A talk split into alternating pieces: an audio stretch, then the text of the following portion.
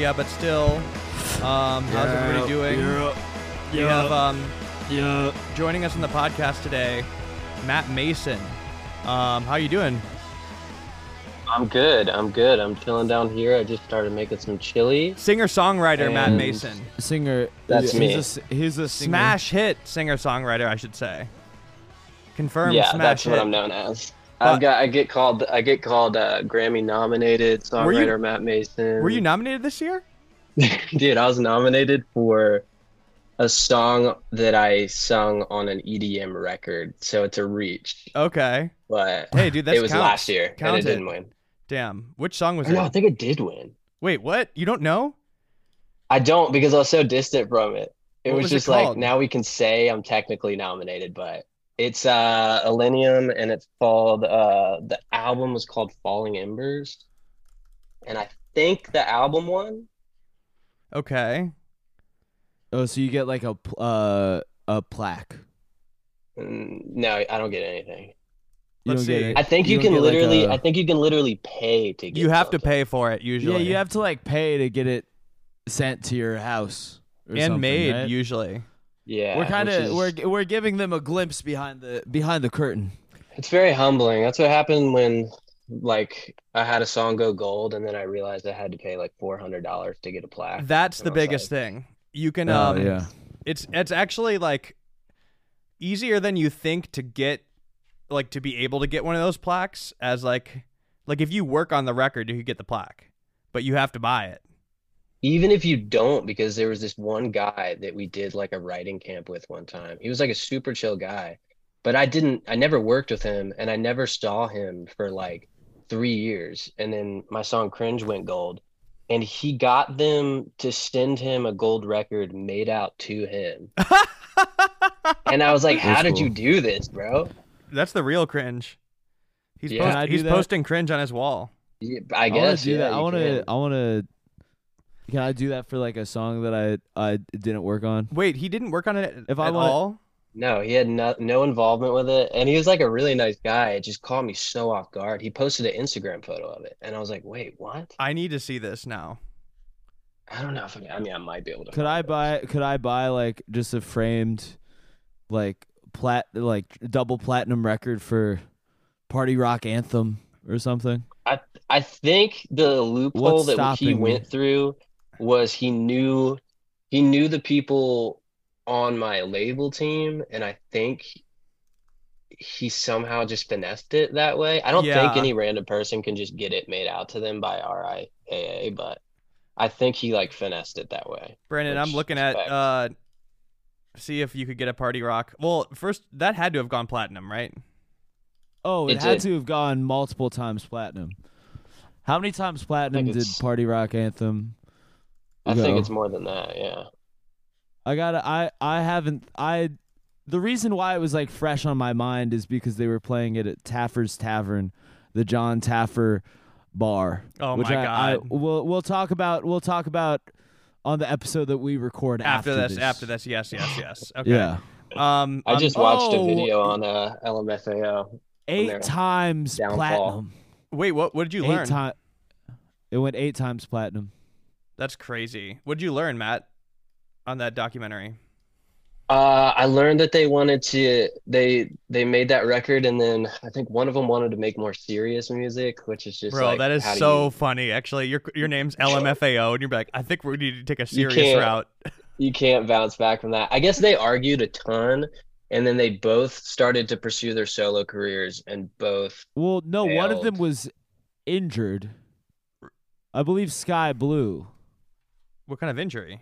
Man, I forgot that was his name. Oh, like he like. Broke his leg or something, and he was like out of commission.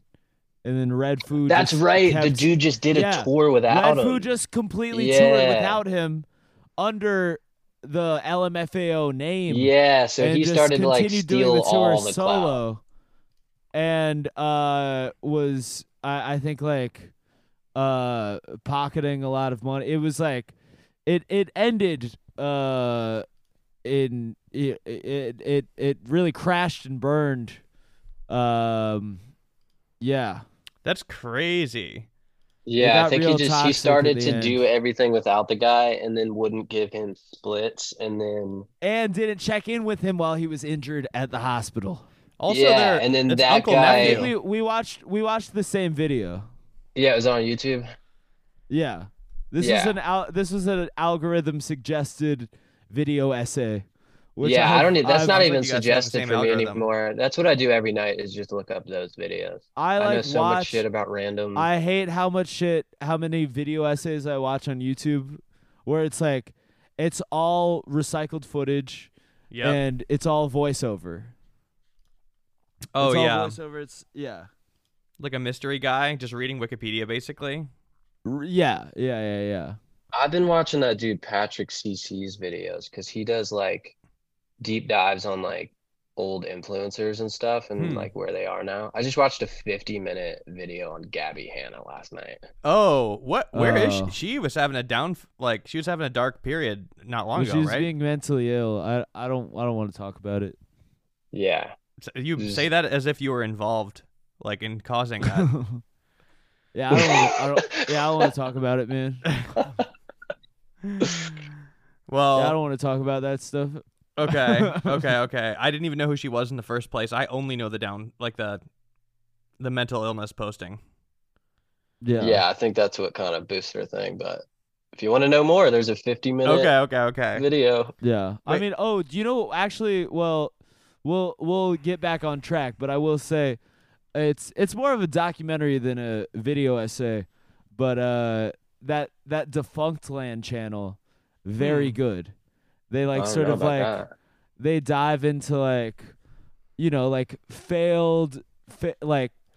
failed Disney attractions and like things like that, or Defunctland. It's a great channel, but they have this video about solving the mystery of who created the Disney Channel theme, and it ends up. Oh, dude, that's the first video that pops up. Yeah, it ends up taking a lot of. I mean, people love it. It's very compelling, and it's funny. It gets emotional towards the end. They did pull up there is footage of we talked about the 9/11 Disney Channel PSAs. That does come up at one point, but. Really, really fucking, really good stuff. Anyway, is this all Disney related? Yeah, that's what it looks like. No, it's like it's a lot. There's one that was like the history of the Nickelodeon Hotel. Got it. It's a lot of stuff in that milieu. Oh, dude, I did watch that one actually. It was like super gross. Yeah. Yeah. Oh, it was. Yeah, there's some. I mean, Defunctland. It is. I mean, Jack, I'm surprised you're not. I know this seems like up my alley. Like, loves deep dives. Oh yeah, there was Defunctland, the bizarre Garfield Dark Ride. It's a lot of, it's a lot of deep dives. I just subscribed. Weird pop culture ephemera. Yeah, this is gonna fill my nights, dude. Zoboomafoo, do you remember that? Of course, Zoboomafoo. Yeah, dude, I do. I haven't seen that since I was a kid. That's so. Oh, the Handwich, Disney's failed sandwich of the future. That's a good one. Oh wow. Yeah. Anyway, how do we get on this topic? I don't know. You winning a Grammy? You winning a Grammy? LMFAO. I don't think. By the way, Matt, I don't think you won the Grammy. I'm just gonna break the news to you right now. It didn't win. I don't think so. To be honest, it would have been a bittersweet thing if it did. Would it have been bitter? I swear. It sounds only sweet. It's weird to not know if you won a Grammy or not. I know. Well, it's even, and then it's even weirder to have similarly, some guy have a gold record plaque for. Do you even have the plaque yourself? I do have the gold. Okay, so you do have it. Okay. Yeah, but it'd be funny if you didn't and he did. Oh wait, for a Grammy? No, for Cringe. Yeah. Okay. So since then it went it took 8 months to get those made, and I had to get them made for the whole team. So it was a lot of money. Damn. And then they both that and Hallucinogenics went platinum. And I'm just like, I'm just not going to get the plaque because it just costs so much money. Did you have to pay for the plaques? Yeah. Damn. Yeah. I guess that makes sense, though. Yeah, I mean, who else is going to do it? Except for that guy. Your VA. What's up? VA? Yeah, Virginia. Oh, yeah. Ooh, yes, Lord. Yeah, me too. Wait, where are you from? Nova, which is it's a different beast. Whereabouts? Like Fairfax. 703. Okay. Yeah. Okay. I worked at a fireworks stand in Fairfax for a summer. Fireworks stand. Oh, wow. Shit. Yeah. You had an interesting childhood, horrible. Didn't you? Horrible. It was my whole family in a RV that didn't have AC in a Food Line parking lot selling fireworks for like a month. Let's get into that actually, because you had a very weird. Yeah, I want to hear. I'm intrigued. Yeah, let's dive in. Let's back up, because weren't you in a family band? Like, you had a weird childhood. Where do you want to begin? I want to hear about this. I wasn't in a family band, so my parents were in two heavy metal Christian bands. Okay, I'm listening. Yeah, and they ripped. The first band's name, I think the first one was Holy Warfare. Oh, and then man. Whoa. Yeah. Dude, and the second one was Neverthirst. That's like, whoa. Wait, Holy Warfare is like, that's like what you want a Christian heavy metal band to be called. Dude, I wish I could get my hands on some recordings of those songs, because they actually ripped. Were they? If I Google this, will I find anything? No, I'm not finding anything. No way. Dude, you need to make bootleg shirts for them. They had stuff like that too, yeah. And they had like thick cassette tapes and yeah. Oh. They were doing the thing. What happened to the tapes? I have no... I mean, my dad might still have some like at home or some CDs too, but I just wish I could get the recordings. I don't think he has the recordings anymore. Dude, this is like... I'm on board. I want to help facilitate this. It's so sick, dude. The one song I remember was called Wash My Robes, and it was so hard, dude. Whoa. Okay, what was the second band's name? Neverthirst. Neverthirst. One word? That's one word. And were they different times? And the T and thirst was a cross. Was obviously a cross, yes. Yeah. Holy Warfare is hard. Holy Warfare? I can't find anything online. Yeah, you're not gonna find anything about that. I mean, they were not like known. They really just played like whatever events they could find, and then like big like tent revival style outreach events. But there's like there's physical media. There's tapes. I think so. I think he still has tapes. Yeah. Wow. Do me a favor and text your dad if you can, asking if he has any pictures of tapes or something like this. I really, really want to see it, you know? I'm going to ask him, yeah. He's got to have something lying around. Also, I feel like that's a good dad assignment. Dads love a question like that during the day. Yeah, he's prepared for it. I'm assuming he's retired? No, so now they do, they have a prison ministry, so they tour about half the year every year just playing. Oh, wow. Oh, okay, yeah, that was something else I was going to talk to you about, but let's keep it for now on the heavy metal band. So wait, when was that taking place in your life? In my life, I think they were already doing it by the time I was born. It might have been right after I was born, but they continued to do it for quite a while, because I remember going to some of the events. But my dad was a cop, and then he was a youth pastor, and I think when he became a youth pastor, that's when he started the bands with like some of the people from the church, and then he bounced around different churches for a bit and was just like ripping gigs and reaching kids. That's crazy. So how long were you guys on the road? They would just take trips at that time. It was kind of just like we would go out for, 3 or 4 days and then come back and then go out. But then occasionally work a fireworks stand? And then, that wasn't until like, I don't even remember why we did that, dude. I mean, we've always struggled money-wise, but like there was a reason that we worked it. It was like to save money for something. But it was my whole family in this RV that the AC didn't work. It was gross. And it was just, we had to go to the YMCA down the street to shower. Wow, and we were just selling. I don't even know how they got that gig, dude. I recently met somebody that grew up in a family of 17 children, Jesus Christ, which is insane. And they were saying that they had to go to the YMCA to shower just because there was like too many kids. Like on school days, like all of them couldn't shower at once. So some of them had to go like, you know, they all had to leave at the same time. There's no way to like bracket it. They didn't have enough bathrooms. I know. But shout out to YMCA for the showers. Right? I mean, also that's kind of like, who knows how safe that is for a bunch of children to go be showering there. Especially in the 90s. In the 90s, the wee hours of the morning, maybe before Stranger Danger. Yeah, that's the one thing I like. Remember the Stranger Danger existed.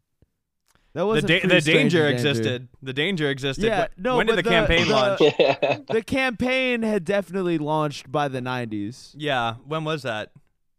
I don't know. I mean, I remember Stranger Danger. Nevertheless, I definitely saw a stranger's cock for the first time at a YMCA.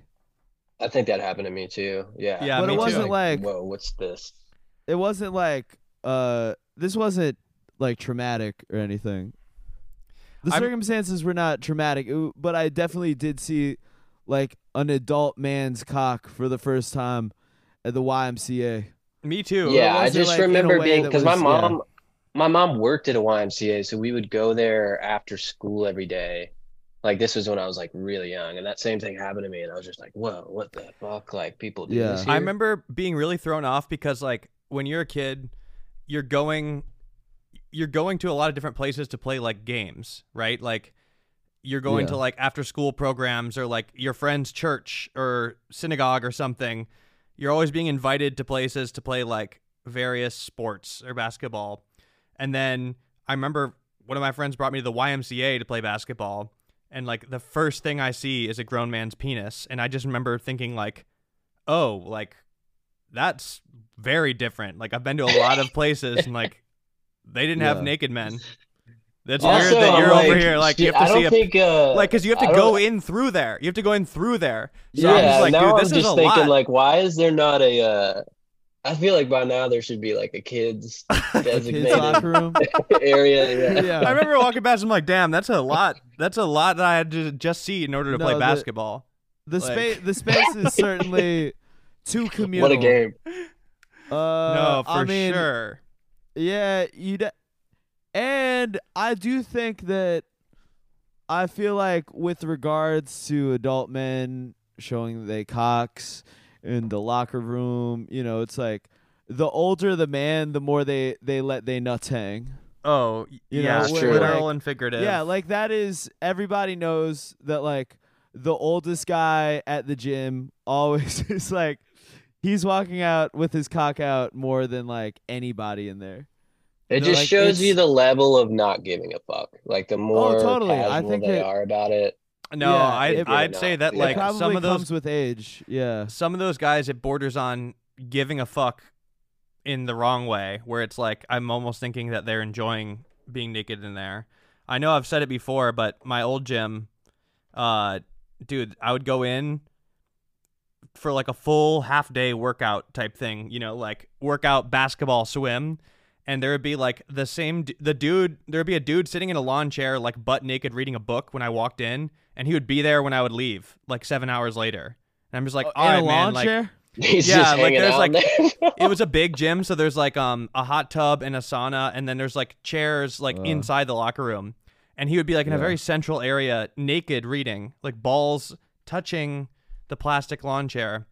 Yeah. And for like 7 hours, it's like, all right, dude, like at this point, like this is beyond you even having a good time. Like this is not a good place to read. The most convenient. Yeah, exactly. Like this is where you want to read. No, there's a more sinister reason for that one. It's a windowless locker room. I can understand like 10 minutes after you get out of the hot tub, like, hey, I'm going to read this like article in the LA Times or I don't know, dry off. But like, dude, at this point you're like, I don't think I have any remorse for somebody reading naked in the locker room. For that long, it's like, dude, you haven't left to get a meal. Like, enough time has passed that you would have needed lunch. Like, if you were on a flight, they would have served food. And yeah, I feel like time, the amount of time, that doesn't even matter. If I was in a locker room and I looked over and there was a dude naked sitting there reading, I'd be like, what the fuck are you doing? Yeah, because, I mean, I've been called a prude for saying stuff like, sort of along this lines, like, oh, you know, especially like Europeans, you know, they're like, oh, Americans are so uncomfortable with the human body or whatever. It's like, no, this is something else. No, I just think it's a weird place to read naked. Definitely. And like in a perfect world, like pre-workout, like I would prefer not to see an old man's balls. Dude, nothing gets me more amped to work out than just reading a chapter of a book butt naked. And also, you know what? We'll give him a shout out here, but not the shout out he was probably hoping for. But your manager is how we know each other. Clayton Blaha, one of my good friends. That man loves We Spa in LA. Brandon, you probably like We Spa as well, right? Yeah. But sometimes that place, I've only been there once or twice, but sometimes that can be a little too much for me, because that has naked old men and naked children, and like what is that, like communal? It's like communal, like hot tub, saunas. There's different areas, but like one time Clayton hyped this place up so much to me, and then took me, and there were so many naked kids running around that it was just like, and we were trying to like be hungover and unwind in a hot tub, and there's like little naked Chinese boys running around, and I'm like, yo, this is not my idea of relaxation. There's nothing relaxing about this. Also, I feel like any place that there's naked children running around, you as a 30-year-old man, you're not really allowed to praise it that much. Well, yeah, I mean, like, you gotta check this out. It's the best place, bro. You gotta see it. It's 24 hours. Yeah, it's 24 hours. So like, I've only gone there when I've gone there. It's been like late, and there's been no naked Chinese boys. That might have been a fluke. When I was just, I feel like no kids should be allowed in there. That should be an easy rule, right? No, especially if it's weird. Like nude only. I don't want to be around a naked kid, dude. Like, cause I don't know what's the right thing to be doing. Like, do I look at reading? Yeah, when there's a naked kid running around that's not yours, it's like, dude, I need to be acting normal style right now. Like, I'm looking at my feet, like, yeah, you know, a little too overthinking it. I'm just like, I just need to. Like, I'm not going to be looking at these kids, but really, I don't want to be too avoiding it. Like, I'm not... I don't know. I don't know what a pedophile would be doing in that situation. But I'm trying to avoid anything like that. I mean, again, I feel like... I can't even really wrap my head around. I couldn't even fathom. Yeah. Well, you know, I don't want to be too avoiding it where I'm like, dude. You know, like covering my eyes. Then that stands out in a different way. Then it looks like you're acting. Yeah, you're overacting. Yeah, exactly. Yeah. But either way, it was not how I wanted to spend a hungover Sunday morning or whatever. If there's one thing we can agree on, it's the fact that it's a little weird for Clayton to be. Yeah. Shout out to your manager, Clayton, for hanging out at this place. Honestly. That is, yeah. But otherwise, I think it's cool. There's guys like that pass out there overnight. You know about that? Oh yeah, there's definitely there's guys that sleep there. Yeah. That's a different story, cuz they're like, you're meant to be naked there, but those dudes will usually pass out. Is it nice? Yeah. It's pretty nice. You have to I'm surprised he's not taking you there. I wouldn't go. Dude, if Clayton was like, "Yo, come to this spa with me," I would not go. Yeah, wait, where are you? It would be weird in some kind of specific way. Yeah. Matt, where are you geographically right now? I'm in Nashville. Oh, okay. Oh, it's perfect place to be, the music man capital. Like you. Yeah. But anyway, sorry for that little detour, but you why did we start talking about YMCA? You guys had a shower at the YMCA when you were kids? So you were once the naked kid running around. Also, my dad just texted me back. Okay. Dude, that's such a dad answer. I said, "Do you have any Holy Warfare or Neverthirst recordings or photos?" And he just said, "Yes." Can you send me some pictures of it, please? Nothing else, bro. Please send me them, Dad. Oh, yeah. Parents text in a way that, like, if a friend your age was texting you like that, you'd be like, "Are you fucking mad at me?" No, my dad, he destroys me over text on accident. Very curt. Yeah, K. It's just like it sounds. It makes it look like I'm just. Bro, he's hit me with a K period on some crazy stuff. Like I'm not gonna say like. I don't know what he said exactly. Like the type of thing would be like maybe the fact that I proposed to Chelsea and just hit me with a nice like the thumbs up. I don't think he actually did it with that one, but stuff close to it, you know, like yeah, like thumbs up react, sunglasses guy react, like emoji for big life news. But I'm glad I'm not alone. You know? I think that this is like sort of. Relatable parent behavior. A lot of folks listening right now, they go, "Yep, yep, I know about that." Okay, so anyway, you're on the tour bus for Holy Warfare, traveling around with your family, siblings. Not a tour bus. RV. Much different. Yes, but this is a different time. This is not at the time that they're doing that.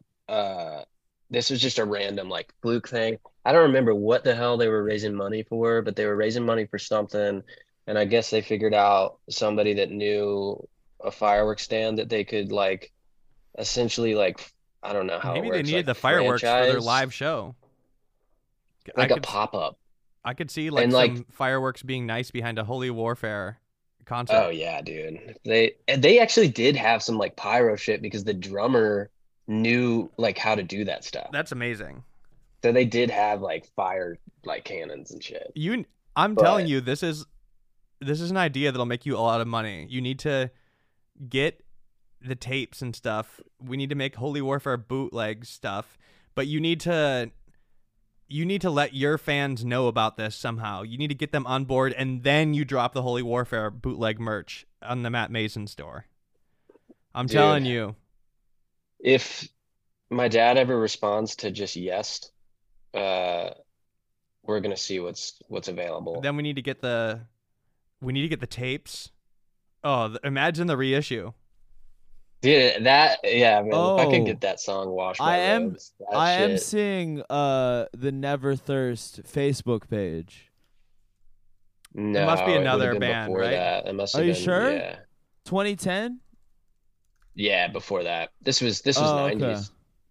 Oh, so this is a different band called Neverthirst. But they also are Christian. But they're fucking posers, dude. Yeah, it said we wrote two new songs today, looking forward to leading worship at First Baptist in Nashville, Arkansas on Wednesday. Yeah. Those guys suck. Isn't that a quote from the Bible? These guys. The Neverthirst. There's probably a million bands with that name. Well, I think it comes from the like drink from the whoever drinks the water, again. I will give him will never thirst. Yes, indeed, the water I give him will become. Yes, Brandon's quoting that from his memory. I want to hear Brandon read a whole chapter from the Bible. Yeah, he's not looking at Google. This is from the dome. No, I'm reading my I got it. I got it. That was off the dome, bro. You memorized that one. So, did you guys have any good misadventures on the road? Any other memories that stick out? Like with my the family band. I was pretty young at the time, so not too much. Dude, how do I fix this shit? What's wrong? I just like. Made my screen weird, so you're really tiny. But I mean, there's definitely some interesting stories from that the prison tours, because that's when I was actually like on the road with them and like. Oh, how old were you then? I started doing that when I was 17. Okay, yeah, because I knew you had played a lot of shows in prison before. Yeah, I think I was 18. Okay, so how did that start and what was that like? I want to hear all about this. That started because my parents decided they didn't want to be pastors anymore, and they wanted to do something like that they found more significant. And dude, I really can't figure this shit out. Oh, there we go. And so they met this guy at Sturgis Motorcycle Rally, and this guy had a prison ministry already going. So they did like a few tours with him and then decided to start their own. And by that time, I had just like, I think I did one tour with them prior to this, like a short 2-week stint. But then I started getting like arrested and a bunch of trouble for some very dumb shit. What were you getting arrested for? I got arrested for me and my buddy. The first time me and my buddies were, we had all drank like a couple Four Locos, and we were talking about that's how it all begins. How nostalgic we were about chocolate milk from school. And we were all in kind of a reckless mood because we had drank 2 Four Locos. And my buddy was like, dude, I know this elementary school down the street, and there's like a hatch on top and you can like break into it. And so oh my god, we were all like, yeah dude, that's a great idea. Bagged chocolate milk. No, like, yeah, the box ones, the little the carton. We drank the cartons. I know the bags that you punch the straw through. You had bags. I've heard about the bags. Milk. I've had both. I moved around a lot. I've never seen that. What was the? I guess are the bags better? Like, what's the thinking there? I think they're equal. I mean, it's both are like, you know, not like the best way to consume a beverage. I've heard about the bagged milk. I'm just like, because like the boxes gets like wet. It's like the corner gets like, it's not ideal. I know what you're saying. But you got nostalgic about chocolate milk, having chocolate milk in the school cafeteria. You go, I'm gonna go to the elementary school. So you do. Because our buddy knows that there's a hatch on top of the school, and so this is actually. Also, how does he know that? He knows that because him and his buddies one night were like fucking around on the roof of the school and noticed a hatch. Got it. And he was like, we opened it, but we didn't go down in it. And so we all walked to the school because it's not too far from my house. And we get on the roof and we find the hatch, but the hatch has a lock on it now. And so we're all kind of like, oh well. And then one of my buddies just boots the lock off of the fucking thing. And which immediately made it like breaking and entering rather than like trespassing. So we go down in there, we get to the cafeteria, we go down in the security office, like nobody's there. And we go to the cafeteria. Is that where it led to? Locked. Yeah, that's where the ladder led to. It's just straight to the security office. And we're walking around the school, and the cafeteria is closed, and like it's locked up. And we're like, "Oh, bummer!" So we're like, "Let's go to the teachers' lounge," and we go there, and we kind of like raid the fridge, and we're just kind of we're not there to fuck anything up. Like we're just kind of like rumming around. Yeah. And so we keep walking around, and then we start hearing this like noise, and we're like, "What the fuck is that?" And my buddy's like, "I think that's a silent alarm." And we're like, what? Silent alarm? What is that? And he's like, no, I really think it is. I think we should get out of here. As soon as he said that, we see like some cop lights go by. And we're like, oh no. Lord. So we all run back to the security office. I don't know what got into me. I thought to barricade the door. So I threw the dude's file cabinet in front of the door. Oh, no. Which was just classic move. Blues Brothers behavior. Yeah. And we go back up on the roof, and there are like 6 squad cars. There's 2 helicopters. Oh, man. There's fucking canines barking. And we're like, oh, shit. And we all run, and we just jump off this roof. It's like 12 feet high. Jesus. And by the way, jump off the roof. You can buy chocolate milk at the store. Yeah, but he wanted it from the source. You can. Yeah, but not if you've had 2 4 Locos. That doesn't make sense. Yeah. So we jump off this roof. We start running all in different directions, except for one of my buddies who just dropped to his knees and like got arrested. And then we're all lost from each other. My idea, which I still think is fucking brilliant, I got caught, but I got on this guy's porch, and he had a jacket and a hat sitting on his chair on the porch. So I put the jacket and the hat on, and the cops were going by, and I was just looking like, what's going on here? Dude, you were doing all the Looney Tunes moves. Dude, and it worked for like literally like 30 minutes. I'm standing on this porch just like, what's going on? The cops are going by. And then the dude comes out of the fucking house behind me, and he's like, who the fuck are you? And I was like, oh man, we were just like playing basketball, like all these cops showed up, and he's like, you got to get the fuck off my porch. And I was like, all right. And I had to like take his jacket and hat off and put it on the chair. And then I just like dove into a bush in the next house over, and I was like, I'm going to fucking live here until like everything is gone. Like I don't hear any more cops, because you still see the spotlight from the helicopter and everything. And then they finally, like, I hear a dog sniffing behind my head. No. You're like, yeah, I hear like, get the fuck out of the bush. And I was like, all right. And so I come out, and I had taken my shirt off. So I was just wearing gym shorts and shoes, because I took my shirt off. I made a pillow, because I was like, dude, I'm sleeping here. Like, I'm not leaving this until like it is like dead. And they found me. And so I went out there, and they like arrested me and put me in the back of the car. And then I heard, yeah, we're taking one to the hospital. He got torn up. And I was like, yo, what? And he was like, he literally was like, be quiet. And I was like, yeah, but like, did one of my friends get hurt? He's like, be quiet. And I'm like, oh, bro. And I'm like just sitting in the back of this cop car. And one thing I remember too is like my hands are behind my back. I'm cuffed in the back of the cop car, and a fucking mosquito was just like buzzing around my face, dude. And I like couldn't do anything about it. That was the worst part about it.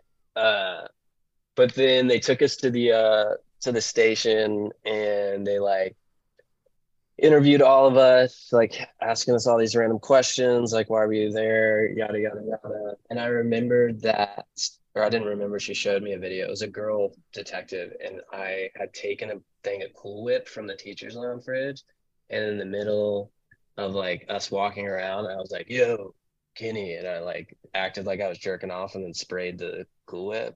And she was like, what's this about? And I was like, I don't know. I was just like fucking around. It was so embarrassing. And that is so funny. And then basically they charged us all with breaking and entering, and everybody got to go home, but we had like court dates and everything. And I got put on probation for like 6 months. And then I got arrested again because me and some buddies thought it was a good idea to steal a bunch of stuff from JCPenney, which was of all places, grand larceny. Yeah. What'd you steal? Dude, that's another story. It's not as long-winded, but basically, I mean, I'm loving these. Basically, my buddies call me and they're like, "Yo, we've been like." How did this shake out ultimately? Like, you were arrested? Good point. We got arrested. We got taken to the precinct. That's where they like interviewed us, and they like that's what I'm saying. They showed us the videos. They were like, "I had 2 4 Locos, and I wanted chocolate." I didn't tell them that either, because I was underage. So I had like sobered up quick. Yeah. And they interviewed us, and then they basically just let us all go with our charges and our trial dates, and probation. So then. I remember everybody got less community service than I did, and I didn't understand why, but I got like 75 hours of community service that I had. Bruh, this is a chocolate milk heist. It's so crazy. Successful chocolate so milk crazy. Heist. But then I was like, yeah, I guess it makes sense. Like if you're breaking into an elementary school, they have no idea like if you're like planning a bomb or like, you know, whatever, like they have to like, go that hard. But failed heist, we got charged, got put on probation, and then my buddies like a few months later were like, yo, we've been like stealing stuff from the JCPenney because it's like really easy. And I was like, okay, cool, like I'm in. And so we go. What they hadn't told me is they'd already gone twice that day, and what they were doing is they were grabbing all the clothes they wanted, going into the dressing room, taking their clothes off, putting those clothes on, and putting their old clothes back over those clothes. So they look like a fucking like puppet walking out, like fucking puffy as hell. And so I go in there and I'm like, all right. So we all go into the dressing room with all the stuff we want. And I do that, and I look in the mirror and I'm like, there's no fucking way, dude. I look ridiculous. Like it's clear that I have stuff on under this.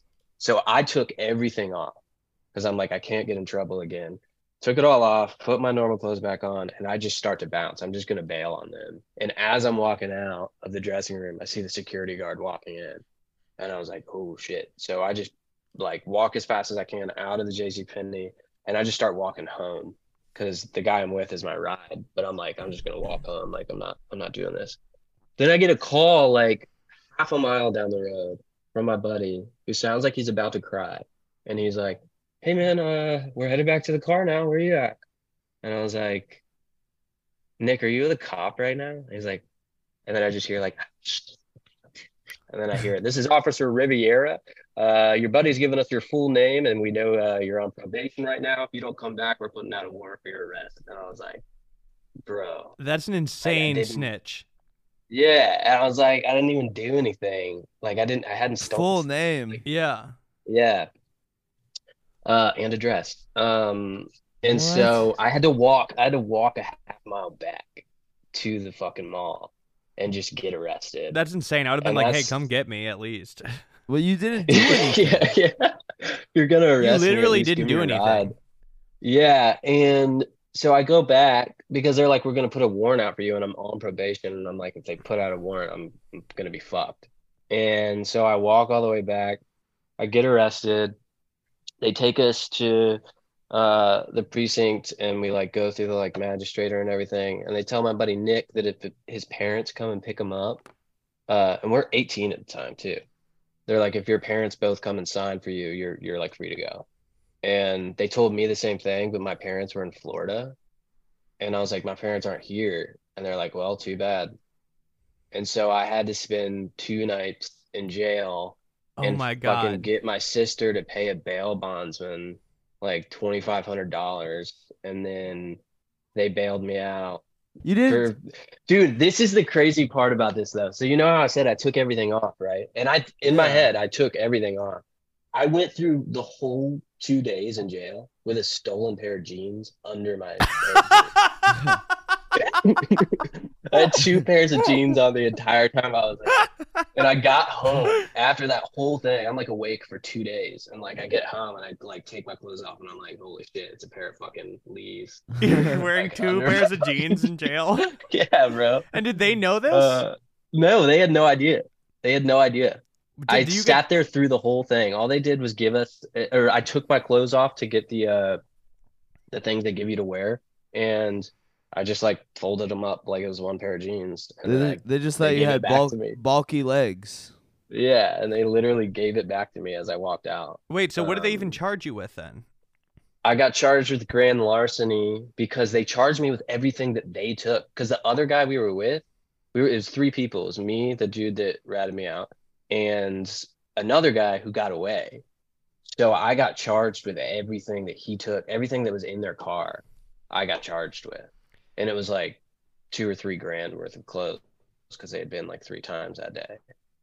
So I had to pay a crazy amount of restitution for clothes that I didn't steal. You guys didn't like remain friends, I'm assuming, right?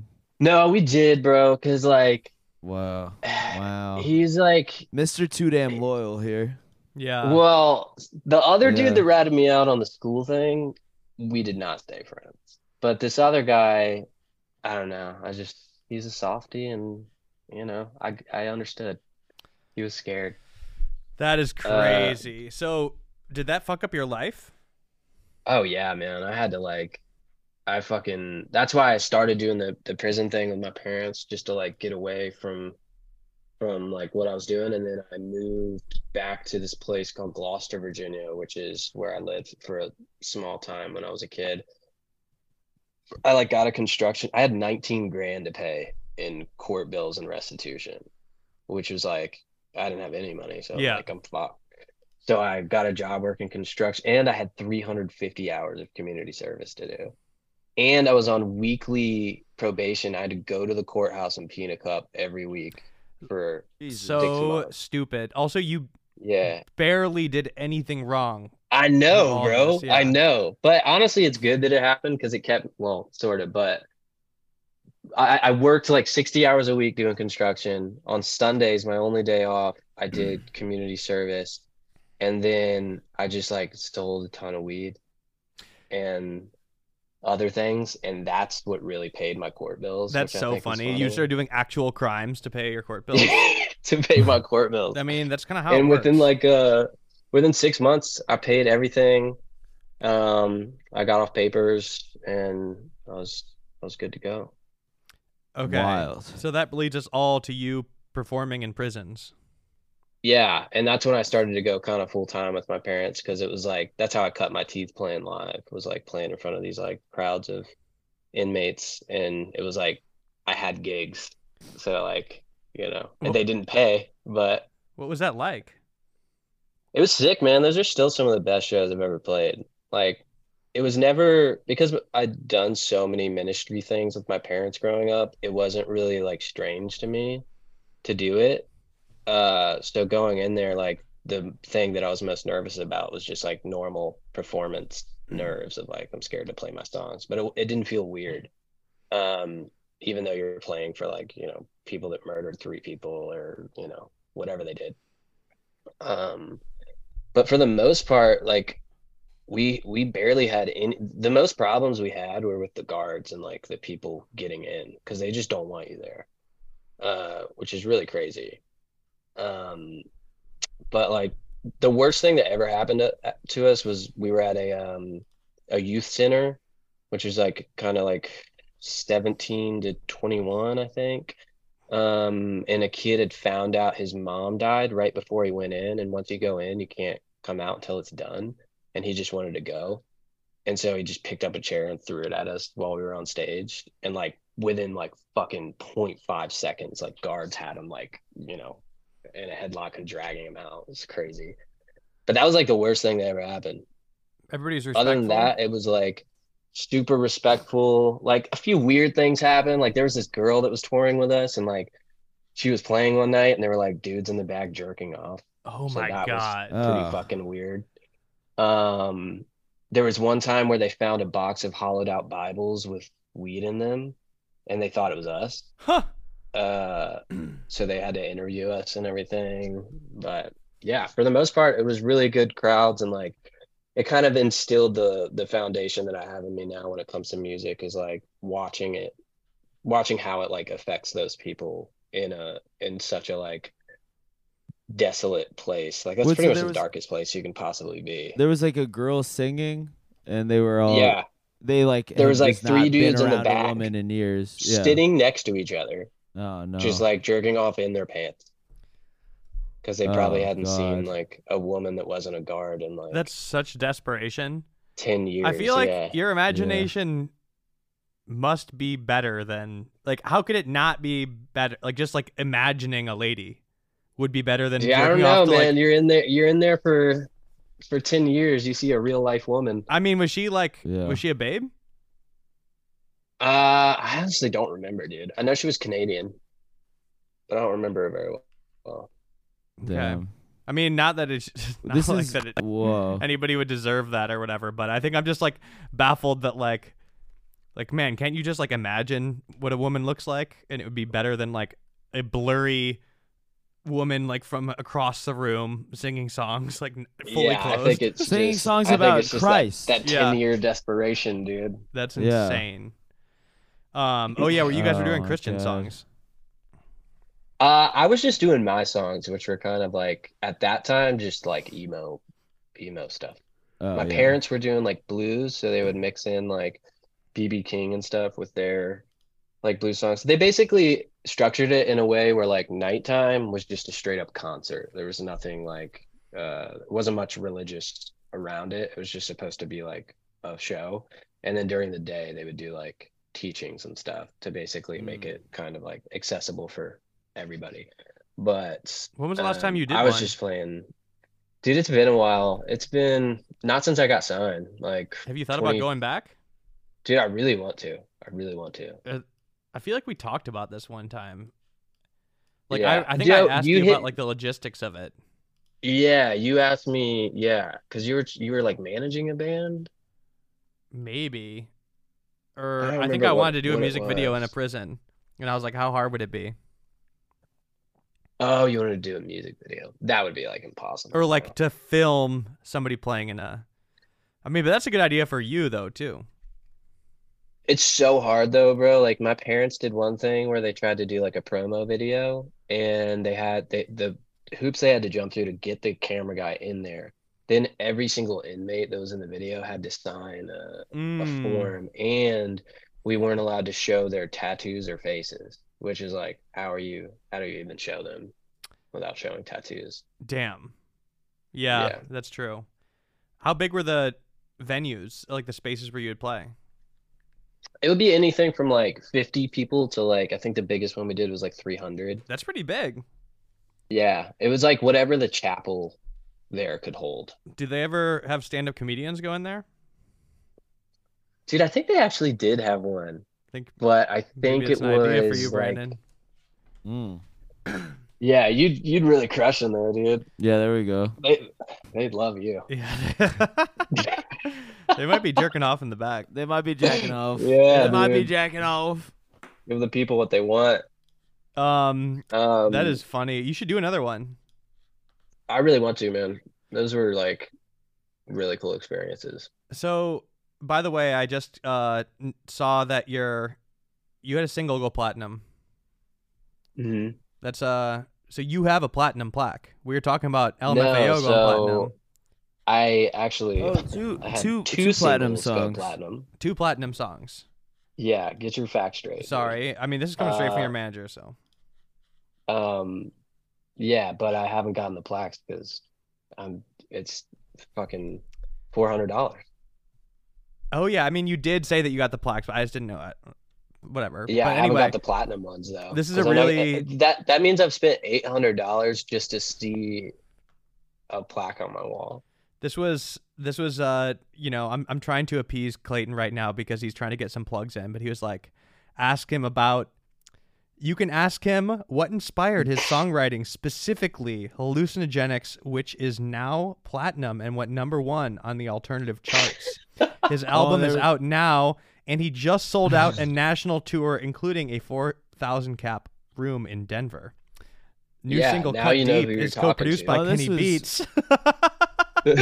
No, but okay. You had Lana. Lana was on this. Oh yeah, Lana did a remix. Wait, yeah, didn't Lana Del Rey just hit you up in the DMs one time? She did. Yeah. Mind you, like we don't know each other super well, but we've known each other for a long time. And it was I knew you when you were like relatively unknown, I would say. Yeah, pretty much. I think I met you when I was not known at all. Not known at all. And then so I've seen these like landmarks happen, including I remember Lana Del Rey like hitting you up, and that was huge. That was crazy to me. I thought you was photoshopped. No, that was crazy to me. That actually would have been funny if I did that. Well, what happened? What was the story behind that? I was doing a sound check in Milwaukee on a tour, and I just like picked up my phone and saw she messaged me. Like I opened my message requests and saw Lana Del Rey, and I was like, I was like, what the fuck? Like, my heart dropped. I was just like, yo, is this for real? And then I opened it, and it was this like long message about how much she liked the song Cringe and how she wanted me to come and perform it with her at one of her shows. And I was like, yeah, I mean, I'll figure out a way to make it happen. So we found a day that it was an off day for me, show day for her, in between shows for me. So it was basically like play a show, fly here, play her show, fly here, play this show.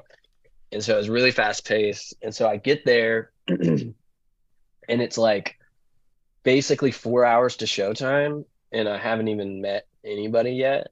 And so I go to the sound check and like, she's there, she's really nice. And she introduces me to her band and she's like, okay, actually I want to do Hallucinogenics with you.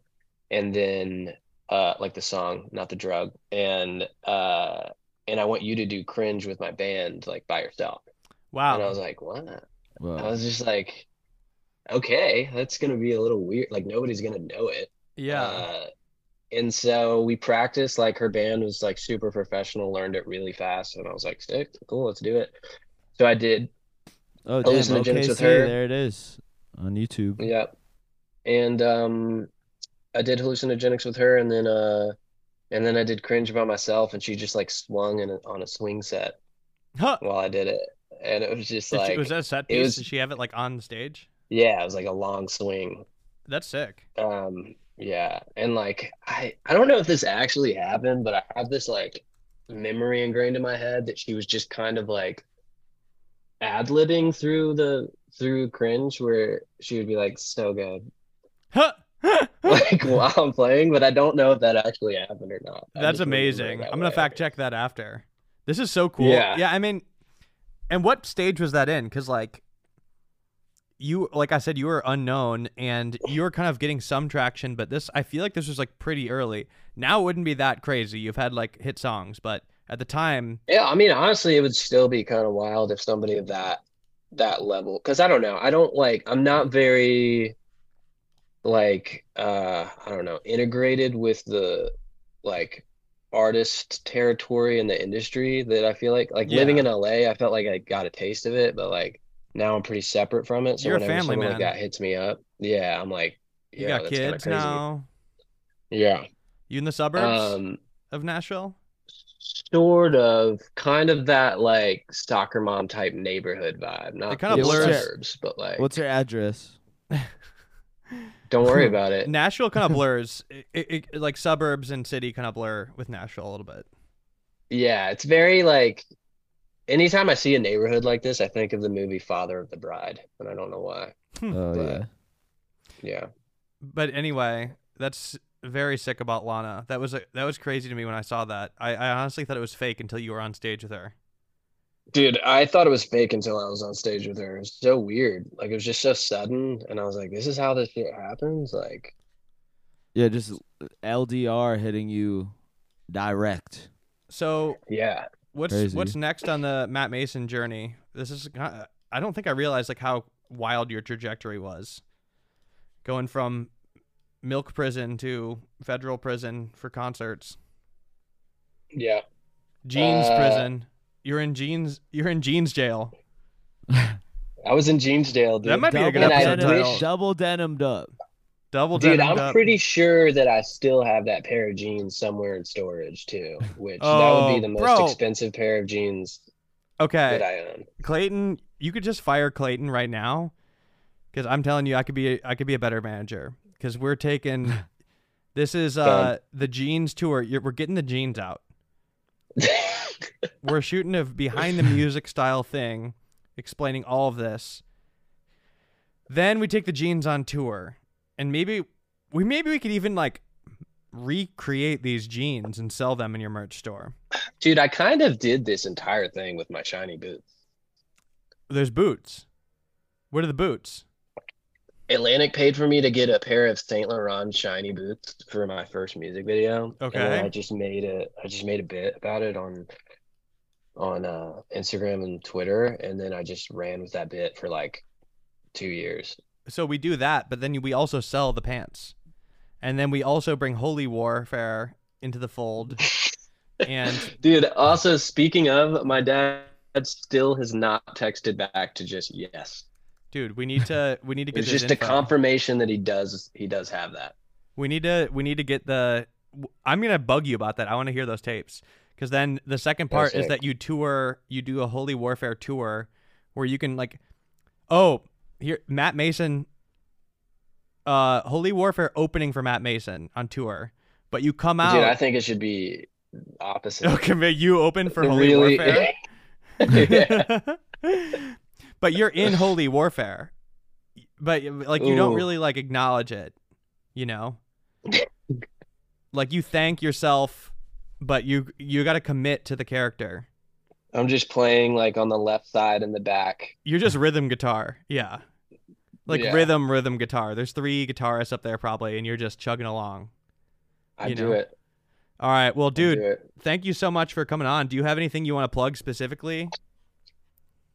I've got a script version of my song Cut Deep coming out on Friday. We're going to be releasing some more music video stuff. And then I'm doing a Europe tour in February. Hell yeah. Where are you going in Europe? Oh, yeah. We're going to Berlin, Cologne, London, Paris. And I think that's all we're doing. Okay. Oh, and Amsterdam. Hell yeah. Oh, yeah. All right. Oh, I want to plug January in Austin. First week of January, 6th through the 7th, 4 shows. Creek in the Cave, Will Sennett is opening those. Should be good. Hell yeah! All right, guys. Matt, thank you so much for coming on the podcast, and thank you for listening, folks. Guys, this is Jack reporting to you from the present tense. I have bugged Matt Mason, specifically Matt Mason's dad, for an entire week to find Holy Warfare materials. We did not find any until yesterday. I had Matt's manager, Clayton, get on it, and Matt Mason's dad ended up sending me an entire Dropbox of the Holy Warfare archive, including pictures, music, and even some stuff from Neverthirst. It's a lot better than I thought, so we're going to end this episode with a very rare, this might be the debut on the airwaves of Holy Warfare. This is a debut track, at least I'm willing to bet in this millennia. It's the debut in this millennia of Holy Warfare. This is Rock for the Rock by Holy Warfare. Oh, actually, no, sorry guys. I'm going to do Who Will Follow by Holy Warfare. I hope you enjoy. And he gathered them together into a place called in the Hebrew tongue Armageddon.